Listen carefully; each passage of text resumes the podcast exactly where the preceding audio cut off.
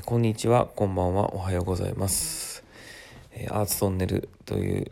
グループで活動している高木です。高木優斗です。よろしくお願いします。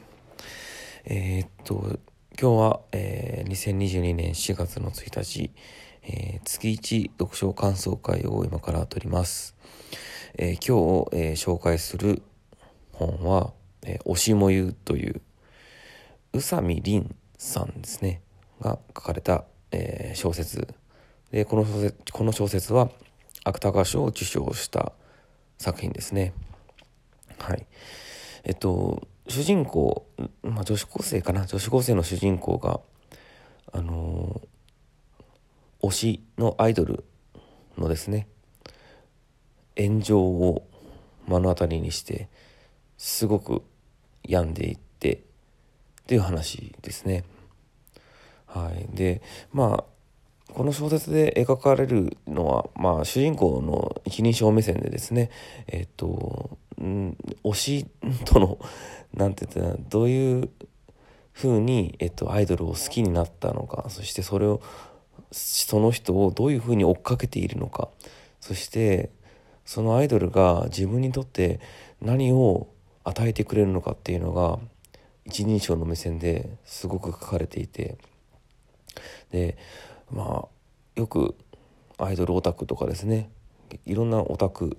いわいわゆる推しを持ってる人たちっていうのはいらっしゃると思うんですけど、まあ、その人たちの、まあ、心情とかですねあの、うん、気持ち、うん、気持ちと一緒ですよね あ行動とかですねそういったのがすごく理解できるなと。でまあ少なからず僕にもそういうとこがあるのでしょうね。あのすごく共感する部分も多くて楽しく読ませてもらったんですけどおそらくこの「推しもゆ」のですねあの取材みたいなものは、えー人は人のことをですね他人のことを本当に理解することはできないし自分のことも多分理解できない。にもかかわらずうまく関係性を保ちやっていかなきゃいけないその難しさというか、うん、それでも生きていかなきゃいけないよねっていうことなんじゃなかろうかというふうに僕は考えてるんですけどまあとはいえ僕がすごく気になったことが、えー、とこの主人公が、えっと、ちょっと ADHD っぽいよなっていうことなんですよね。はい、で、まあ、自分も多分に ADHD っぽさがあって多動性注意欠陥症候群ですねえっと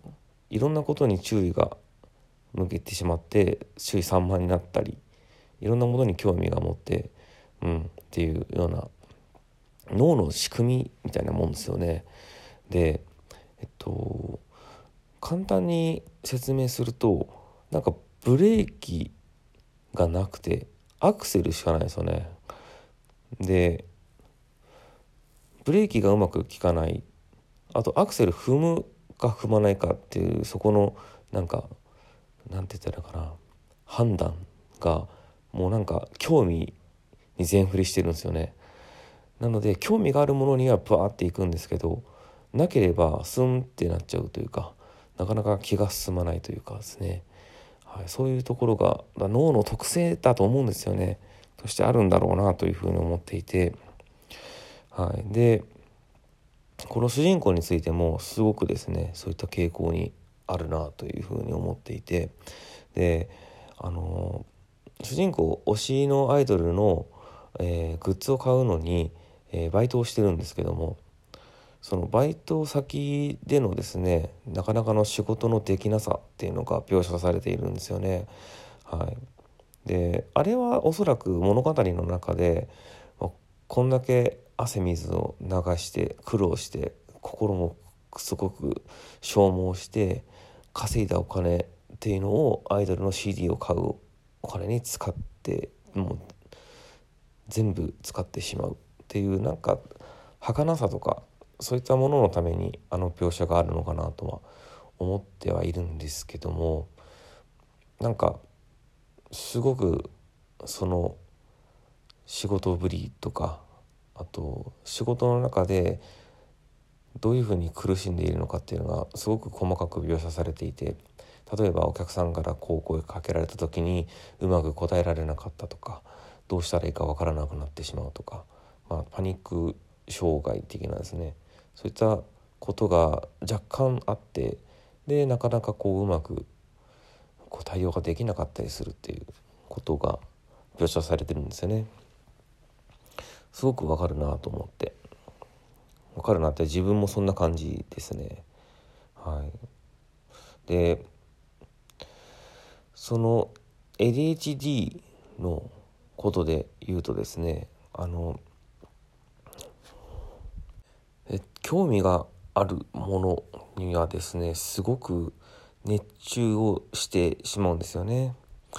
はいまあ、でそれに対してはまブレーキがなくてあのアクセルを弱めるとかアクセルを踏まないとかいうことしかできないっていう ことですね。これは前にもちょっと多分猫手やラジオこのポッドキャストの方で話したことがあるんじゃないかなとは思うんですけどそんな感じでそれがすごく多分にこの主人公の中にあるんだなかろうかというそんなことを考えながら読んでいきましたね。はい、でこの難しさというかですね生きる難しさということが結構表現されているんですけどまあ最後がすごく秀逸だなと僕は思って思いましたね。すごく最後良かったですね。あのネタバレになってしまうかもしれないんですけど、えっと、主人公がですね、えっと、結局高校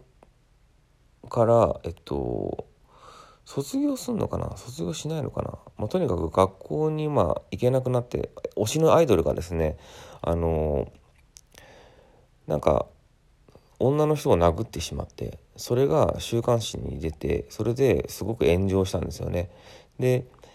もうそのアイドルの人気っていうのがすごく下がっていくわけなんですけどもでも主人公はまあそれを見守りつつあのまだそのアイドルに、えっと、グッズ買ったり応援を続けていくんですよね。でこのアイドルとの向き合い方っていうのがすごく面白くて、えっと、過去のですねいろんなインタビュー記事とか、えー、ラジオとか全部聞いてでノートを取ってるんですよね。でノートにこの時にこう言ったこの時はこう答えたそういうことを全部、えーと、と取っていてでそれをもとに、えー、っとそのアイドルが何を考えてどういう、まあ、マインドを持ってで、えー、いろんなことをやっていくのかっていうことを考えると。でそれをブログに書くっていうことを主人公やっていてでブログの読者が結構いてそのコミュニティみたいなものがちょっとあってみたいな感じですね。でなんかすごくリアリティがあるというか、うん、なんかそこがですね。なんか全然あの私生活うまくいってないんですけどもそのブログとブログを読んでいる人たちとの関係っていうのはなんかうまくいっていてでもそれってまあネットだけだったりまあオフ会とかがあったとかいうこともあったかもしれないですけどまあ、とにかく、まあ、一側面だけの付き合いであればですね、うん、うまくこう付き合っていけるっていうことが描かれているんだろうなと思っていてでもリアルでリアルというか、まあ、全部リアルなんですけどでも、えっと、普通のネット以外の生活では、まあ、家族のとの関係がうまくいかなくったりとかあとバイト先